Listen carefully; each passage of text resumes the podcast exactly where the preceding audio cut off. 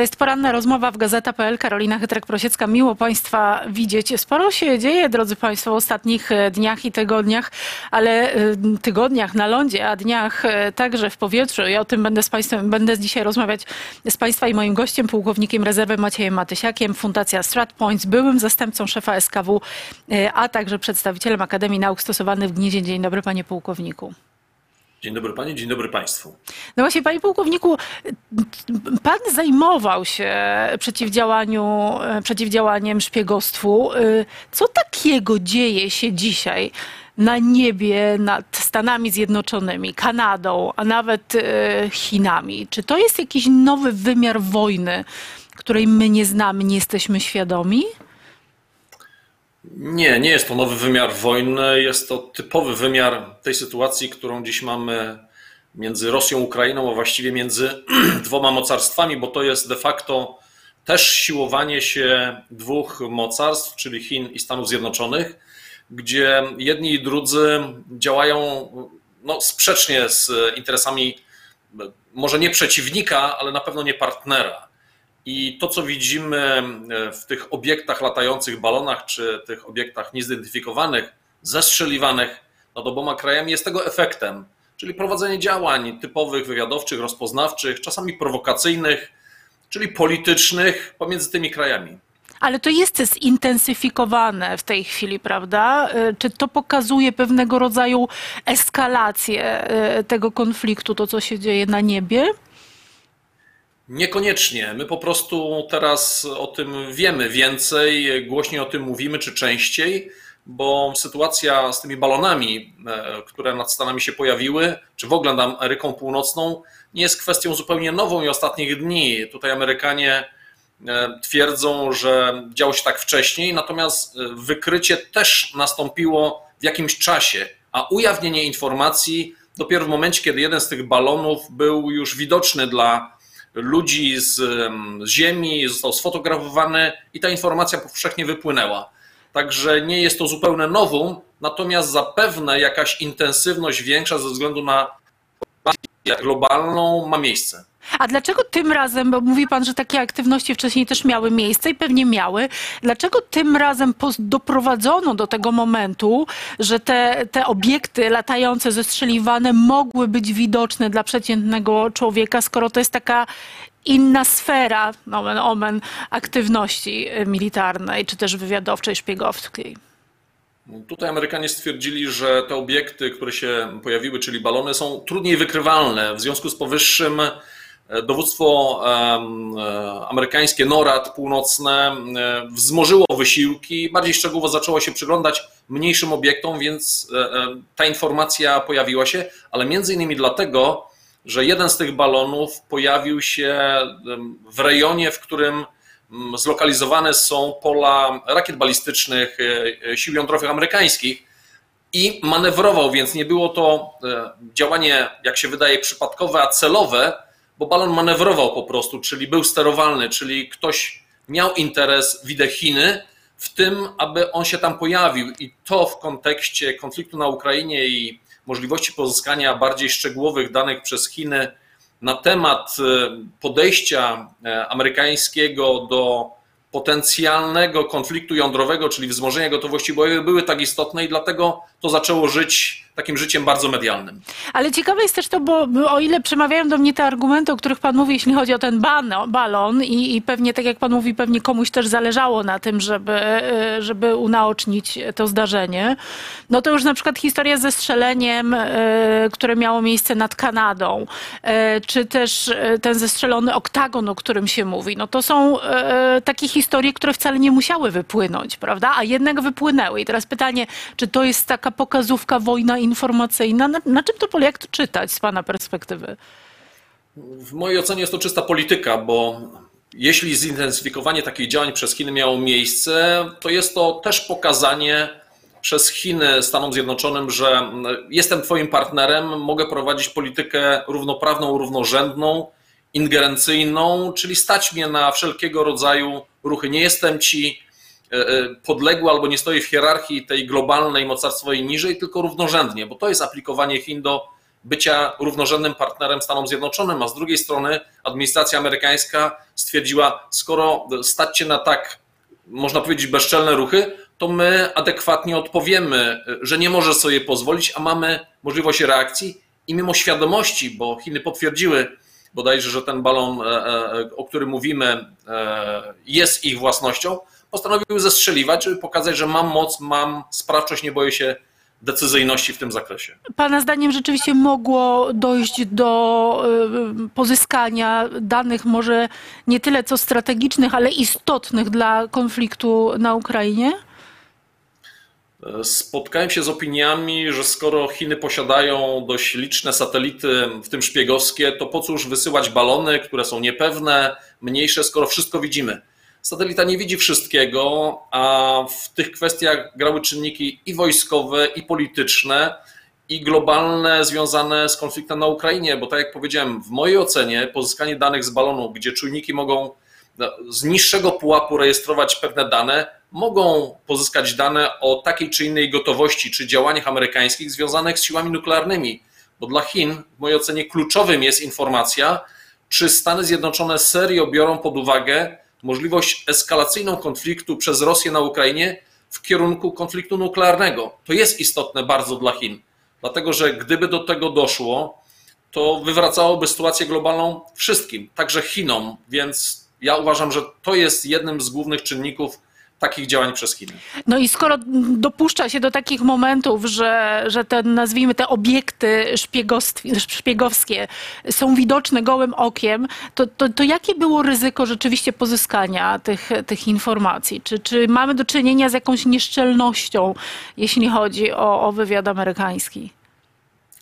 E, nie, gdyż e, tutaj Chiny działają, e, czy każdy kraj, który prowadzi taką politykę, kamuflując swoje działania, a balony, o czym my powszechnie nie wiemy, nie słyszymy na co dzień, poruszają się w przestrzeni powietrznej, właśnie balony meteorologiczne, więc taka przykrywka, legenda wysyłania takich obiektów pod pozorem działań standardowych w zakresie przewidywania pogody jest idealną.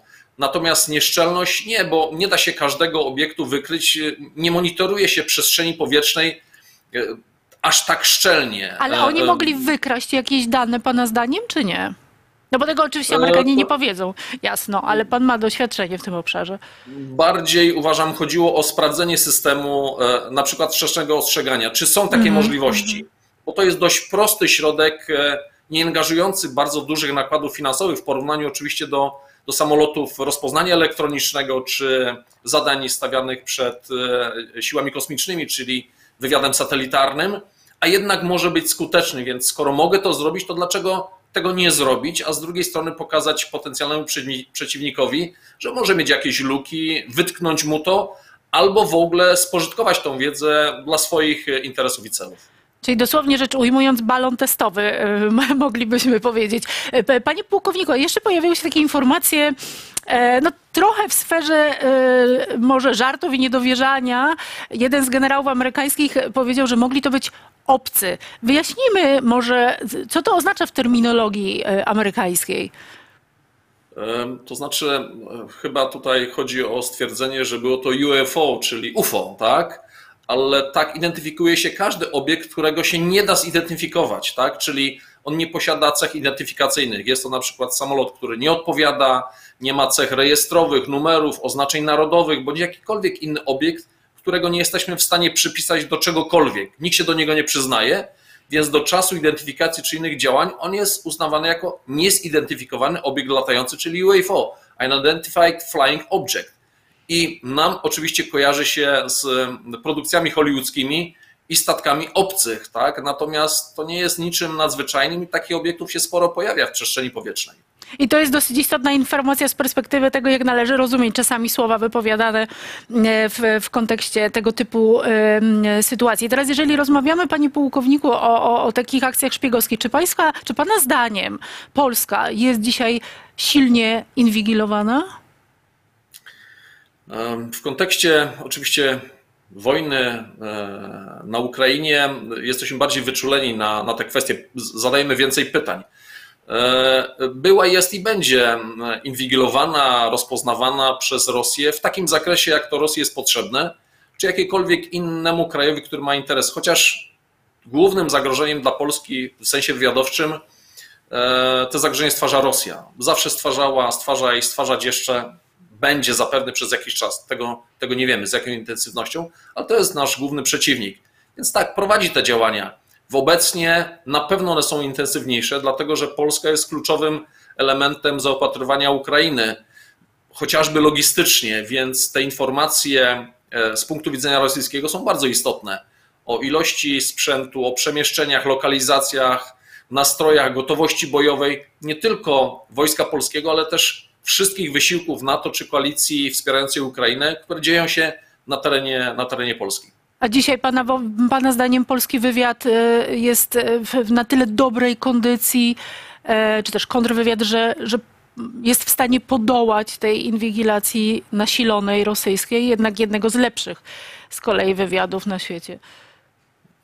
Tutaj, jeżeli chodzi o jakość wywiadu rosyjskiego, chętnie bym spolemizował bardzo, bardzo mocno. Proszę, bardzo proszę. Nie mamy tyle czasu, bo to jest wywód dość długi, natomiast e, ja twierdzę, że tak jak Ukraina zweryfikowała działanie e, e, armii rosyjskiej, tak trzeba też podejść z dużą dozą rezerwy do działań wywiadu i skuteczności rosyjskiego, co nie znaczy, że nie jest skuteczny, ale nie jest aż tak skuteczny, jak to się powszechnie uważa. Nie wie wszystkiego i nie jest idealnie sprawną maszyną, co pokazały fatalne oceny przedstawiane decydentom, które były skutkiem porażki operacji, którą Rosja inwazji prowadzi na Ukrainie. Natomiast, Ale... Mhm. tak? Bardzo proszę. Bo, bo pytałam o e, kondycję no, pol, po, polskich służb w tym kontekście. Tak, natomiast ja poza służbą przebywam od ponad 6 lat, więc nie wiem, jaki jest stan obecny. Natomiast mam nadzieję, że jest wystarczający, bo dzisiaj to podstawowe narzędzie działania państwa polskiego e, na rzecz obronności i w ogóle tej sytuacji. W tej chwili szczególnie służby kontrwywiadowcze powinny nie spać, tylko być w wysokim alercie i działać bardzo, bardzo intensywnie, bo to jest czas tak zwanych żniw dla kontrwywiadu, bo wywiady, wywiad państwa agresora Rosji musi wykazywać większą intensywność a tym samym mniejszą ostrożność, więc jest to idealna sytuacja, żeby ich aktywa ujawniać i wykorzystywać. E, skoro jesteśmy przy wywiadzie, to uważa Pan i mówił Pan też o, o, słabości jednak e, służb wszelakich e, rosyjskich, to uważa Pan, że te informacje, które zostały ujawnione przez wywiad brytyjski o tym, że rosną straty osobowe Rosjan na Ukrainie i w ostatnich dwóch tygodniach prawdopodobnie były to największe straty ostatnich dni inwazji. Pana zdaniem to są informacje rzeczywiste, czy to jest znowu wojna informacyjna? Znaczy, jeżeli chodzi o e, dane liczbowe, e, to podchodziłbym z niejaką rezerwą do danych przekazywanych przez stronę ukraińską, natomiast e, Brytyjczycy zawsze są znani z dość dobrego wywiadu, oceny analitycznej i tutaj wywiad brytyjski raczej twardo stąpa, stąpa na ziemi. W związku z powyższym te dane są bardziej wiarygodne. Natomiast wojna informacyjna jest prowadzona w każdym zakresie. Ukraina ją prowadzi, zapewne nieco zawyżając dane z wielu powodów budowania morale e, swojej armii, społeczeństwa, sprawności, natomiast one są wysokie. Te straty rosyjskie są wysokie i wynikają z bardzo wielu czynników. Przede wszystkim z takiej głupoty wojskowej, dowódczej, nieumiejętności prowadzenia operacji, ale także z czynników politycznych, czyli wpychania nowych mas e, żołnierzy chaotycznie, dość nie słuchając wojskowych, bo jeśli politycy, tutaj kolokwialnie mówiąc, biorą się za dowodzenie na polu walki, to jest to e, ścieżka do tragedii i katastrofy. No i przede wszystkim mocno nieprzeszkolona e, armia, czy w tym kontekście, o którym rozmawiamy i właśnie tych informacji wywiadowczych wywiadu brytyjskiego, to co powiedział e, szef NATO, że Moskwa, że wszyscy są, przygotowują się na kolejną ofensywę Moskwy, pana zdaniem no ta symbolika zbliżającej się 20, tej daty 24 lutego rzeczywiście niesie bardzo duże ryzyko i zagrożenie kolejnego mocnego uderzenia y, Rosji na Ukrainę, bo przypomnijmy, że ta wojna nie trwa rok, tak? bo ja często to słyszę, ta wojna trwa 10 lat. Rosjanie 10 lat temu blisko weszli na Ukrainę i 10 lat temu rozpoczęli agresywne działania. Tylko pytanie, Tak, jak to ryzyko dzisiaj wygląda? Hmm? Destabilizowali, destabilizują mniej lub bardziej agresywnie, dziś bardzo agresywnie jest sytuacja w Ukrainie. E, Dziś wygląda to tak, że ja uważam, że ofensywa już się de facto zaczęła, bo to parcie Rosjan w Donbasie widzimy coraz mocniejsze, angażowanie nowych jednostek, e, większej ilości żołnierzy. Czy ono będzie skuteczne, zobaczymy. Zobaczymy od tego, ile Ukraina będzie musiała e, poświęcić siły środków. E, I tutaj jakoś ma bardzo istotne znaczenie morale żołnierzy, wyposażenie i wszystkie te czynniki, natomiast też ma znaczenie masa. I mówiąc brutalnie, po prostu Ukraińcy muszą poświęcić sporo siły i środków, żeby, mówiąc e, brutalnie, zabić tych Rosjan, tak? Żeby nie mogli dalej czynić, czynić postępów. Czy data ma symbolikę? I tak i nie. Bardziej pogoda.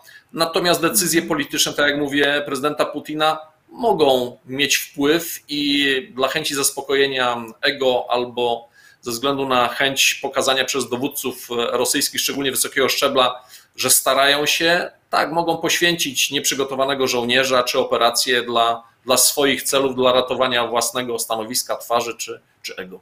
Ale co w takim razie nowego, przepraszam za takie kolokwialne ujęcie, możemy zobaczyć w tych agresywnych działaniach Ukrainy, skoro i szef NATO mówi o, o, o nowej ofensywie i no, przeciekają te informacje, że, że jednak Rosjanie przygotowują się do kolejnego uderzenia. Czy, czy, czy to będzie, nie wiem, Kijów? Yy, Nie, to będzie Donbas, yy, raczej to nie będzie też południe. Rosjan nie stać w tej chwili na prowadzenie działań na bardzo szerokim froncie. Popełnili ten błąd, atakując na bardzo wielu kierunkach nieskoordynowanie i musieli to zweryfikować. Po prostu nie mają tylu sił i środków. Natomiast e, przeprowadzili mobilizację i ten okres ostatnich paru miesięcy właśnie był spożytkowany po to, żeby wzmocnić parcie, pchnąć nowe siły. To jest prosta zależność. Dowódcy wojskowi rosyjscy, zapytani dlaczego operacja nie biegnie zgodnie z planem, mówią, bo NATO wysyła więcej sił, bo Ukraińcy są wspierani, a my mamy mało żołnierzy i sprzętu. W związku z powyższym, panie prezydencie, potrzebujemy więcej żołnierzy. No i ogłaszamy mobilizację, mobilizujemy 300-tysięczną nową e, e, hordę żołnierzy i ją wysyłamy jako antidotum i lekarstwo na wszystko, czyli na spełnienie oczekiwań decydenta, właściwie jednego. Natomiast skuteczność będzie zweryfikowana na polu walki. Tutaj nie wydarzy się specjalnie nic nowego. Rosjanie po prostu chcą wziąć większy młotek i nim mocniej uderzyć jeszcze raz. I e, to jest wykaz jedynie determinacji i ja uważam tępego uporu po prostu Rosjan i prezydenta Putina. Zresztą nawet Amerykanie ostrzegli także swoich obywateli, że ci, którzy mają podwójne obywatelstwo, mogą zostać przymusowo e, wcieleni w szeregi, żeby opuszczali e, Rosję w ostatnich dniach. To chyba też dosyć istotny sygnał, prawda? To znaczy, po tym, co e, robią Rosjanie, zaciągając chociażby więźniów, kierując grupę Wagnera do, do działań, to jest naprawdę ruch osoby bardzo zdeterminowanej, czy, czy kraju bardzo zdeterminowanego, który nie przystaje absolutnie do obrazu imperium rosyjskiego, które było kreowane przez administrację prezydenta Putina. Absolutnie to się kłóci i jest sprzeczne jedno z drugim. Panie pułkowniku, bo w ostatnich dniach w ogóle mamy sporo incydentów. Wczoraj holenderskie Ministerstwo Obrony Narodowej bodaj podało, że doszło do zbliżenia rosyjskich sił lotniczych do granicy z Polską, jeśli dobrze pamiętam, choć nie doszło do naruszenia przestrzeni NATO, ale też pojawiła się informacja w kontekście Mołdawii, szalenie istotna. Prezydentka Mołdawii powiedziała, że Rosja planuje zamach stanu w Mołdawii. No i jak oceniła, celem Rosjan jest obalenie konstytucyjnego i prawowitego rządu w Kiszyniowie i zastąpienie go prorosyjskim, co zatrzymałoby proces integracji Mołdawii z Unią Europejskiej, z Unią Europejską. Czy w kontekście tego, że pan mówi, że Rosji nie stać na prowadzenie wojny na kilku frontach, scenariusz mołdawski jest realny? Bo, bo i jest jak najbardziej. Rosja prowadzi wojnę hybrydową i ona polega nie tylko na prowadzeniu działań kinetycznych na Ukrainie, ale także innych działań, gdziekolwiek się da i wykorzystuje wszystkie narzędzia, które są tylko możliwe. Przykład próby destabilizowania Mołdawii, Naddniestrza, e, Serbii i Kosowa, e, czy wywoływania e, sympatyków rosyjskich do nawoływania do pokoju. Widzieliśmy też i widzimy w Polsce hasła to nie nasza wojna, chcemy pokoju, mają na celu odwrócić wysiłki krajów wspierających Ukrainę na innych kierunkach. To jest po prostu działanie hybrydowe. Widzimy akty sabotażu, zamachy w Hiszpanii na placówkę ukraińską. Tak, wywiad rosyjski i, i Rosja nie będzie stała z karabinem, mówiąc trywialnie, przy nodze, czekając aż sytuacja się wywróci. Będzie robiła wszystko, co tylko jest możliwe, żeby zbudować lepszą swoją pozycję i zdestabilizować kraje wspierające Ukrainę. I to są tego przykłady klasyczne e, bujanie. Mm, panie pułkowniku, czy w tej sytuacji e, pan myśli, że prezydent Biden e, uda się do Kijowa? Mówię oczywiście w kontekście najbliższej wizyty w Polsce. Tak. Ta data wizyty w Polsce nie jest przypadkowa i zapewne administracja prezydenta Bidena bierze pod uwagę taką możliwość jako jeden ze scenariuszy. Czy on nastąpi? Uważam, że będzie zależało od bieżącej oceny E, bezpieczeństwa prezydenta Stanów Zjednoczonych i, e, i zobaczymy, czy ona się wydarzy. Nie sądzę, żeby jeśli nawet udał się do Kijowa, choć nie jest to wykluczone, bo sytuacja w Kijowie jest bardzo niebezpieczna, jednak odległość e, ma znaczenie. Więc to będzie się działo bardzo na bieżąco. Natomiast wiemy już, że na pewno będzie w Polsce i będzie wygłaszał istotne przemówienie dla wsparcia i naszego kraju, flanki wschodniej, bo bo flanka wschodnia, czyli kraje Dziewiątki. grupy B9, czyli e, e, dziewiątki bukareszteńskiej, w tej chwili mają największe znaczenie, jeżeli chodzi o wysiłek wspierania Ukrainy i, i wspierania NATO w wysiłkach wspierania Ukrainy właśnie. Um, czy Pana zdaniem odejście Jensa Stoltenberga e, w najbliższych miesiącach, bo już zapowiedziane, choć zapowiadał już wcześniej i nie odchodził, ale bardzo długo pełnił funkcję szefa NATO, jest dobrym momentem na taką decyzję. Zapowiedział, że prawdopodobnie e, nastąpi to jesienią.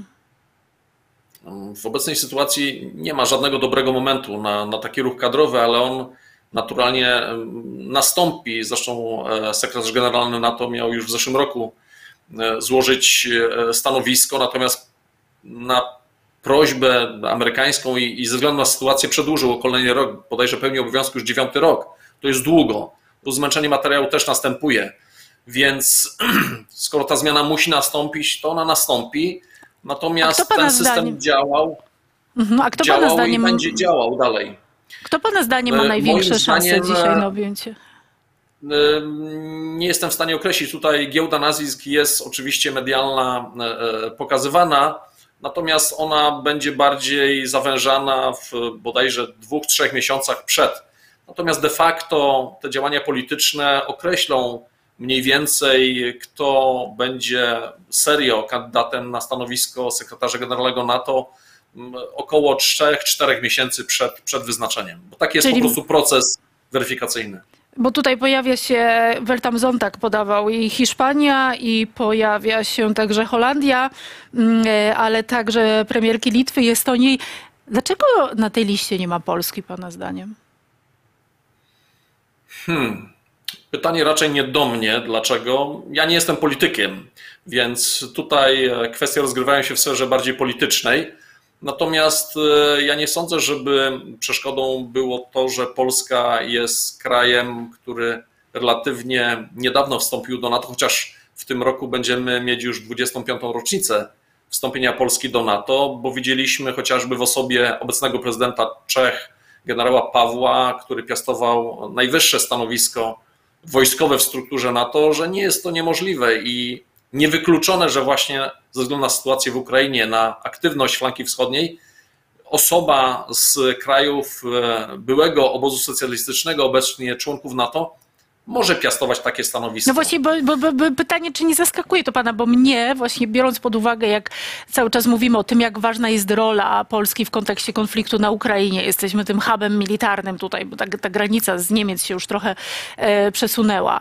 E, już też nie jest to Rumunia, tak jak kiedyś, gdzie były bardzo silne e, bazy natowskie, tylko właśnie to jest Polska i zastanawiam się, dlaczego, dlaczego nie Polska? Nie dziwi to pana? Czy to nie ma po prostu odpowiednich kandydatów? Tutaj kryterium narodowe nie ma wielkiego znaczenia, jeżeli chodzi o sam techniczny wybór e, e, osoby na stanowisko. E, tutaj trzeba taką, takie zasoby danego kraju i stronnictwo polityczne budować w dłuższym terminie. Więc może tutaj jest w tej kwestii problem. Ja nie sądzę, żebyśmy nie mieli kandydatów na to, na to stanowisko, ale tutaj kraj dany musi definiować, kto ewentualnie byłby takim kandydatem, przedstawicielem danego kraju na to stanowisko i może tutaj akurat e, jest ta lista trochę krótsza albo nie tak dobra jak z innych krajów. I na koniec jeszcze chciałam zapytać panie pułkowniku, bo wizyta pana prezydenta Bidena zbiega się także z konferencją monachijską, szalenie istotną z punktu widzenia bezpieczeństwa na świecie. E, Czy Pana zdaniem ta konferencja monachijska, kolejny raz odbywająca się już bez Rosji, będzie e, takim e, w narracji sygnałem e, zacieśniania tej polityki e, wobec Putina, bo, bo wiemy, że no, jakby ta sytuacja jest chwiejna, bo troszkę odmienne zdanie ma, mają Niemcy, troszkę inne Francja, dążą jednak do, do, do, do negocjacji. E, Jak, jak, jaki sygnał Pana zdaniem wyśle tegoroczna konferencja monachijska? Mm, Ta konferencja wyśle taki sygnał, jaki wysyła administracja prezydenta Bidena, czyli amerykańska, bo ona jest głównym architektem działań. Bez działań amerykańskich, ja uważam, że dziś Ukrainy wolnej by nie było i nie było prezydenta Załęckiego na stanowisku, a Rosjanie zarządzaliby Ukrainą e, marionetkowym rządem z Kijowa. Więc ona będzie silna i e, dalej mobilizująca do wysiłku, e, bo taki jest trend i taka jest e, obecna polityka kręcąca się i orbitująca wokół agresji rosyjskiej na, na Ukrainie. Więc ja oczekuję mocnych sygnałów. Natomiast to, co widzimy, e, czy sygnały, czy, czy działania innych administracji, innych krajów, w tym natowskich, wspomnianych przed panią Niemiec czy Francji, to po prostu jest prowadzona polityka danego kraju niezależna, tak? Ci politycy mają do tego prawo i ta polityka wewnętrzna ma swoje znaczenie. Natomiast e, to są też furtki, które mogą służyć negocjacjom. Finalnie one muszą się odbyć. Nie ma innej, innej ścieżki. Rosja nie zostanie najechana przez żaden kraj, w tym Ukrainę, ani żaden kraj natowski i nikt tam porządku czy y, rządu nie ustanowi innego. Tak? Więc Rosja będzie istniała zapewne z administracją prezydenta Putina, więc tak czy owak, e, z Ukrainą oczywiście na czele, trzeba będzie jakiś pokój, rozejm czy zawieszenie broni negocjować wcześniej czy później. No właśnie, tylko pytanie, czy wcześniej, czy później i co będzie tym punktem e, przełomowym. Bardzo dziękuję za rozmowę. Pułkownik rezerwy Maciej Matysiak, Fundacja StratPoints, były zastępca szefa SKW, Akademia Nauk Stosowanych w Gnieźnie, był Państwa i moim gościem. Dziękuję bardzo Panie Pułkowniku za ciekawą rozmowę. A Państwu Dziękuję bardzo dziękujemy bardzo, a Państwu życzę e, dobrego, spokojnego dnia i do zobaczenia.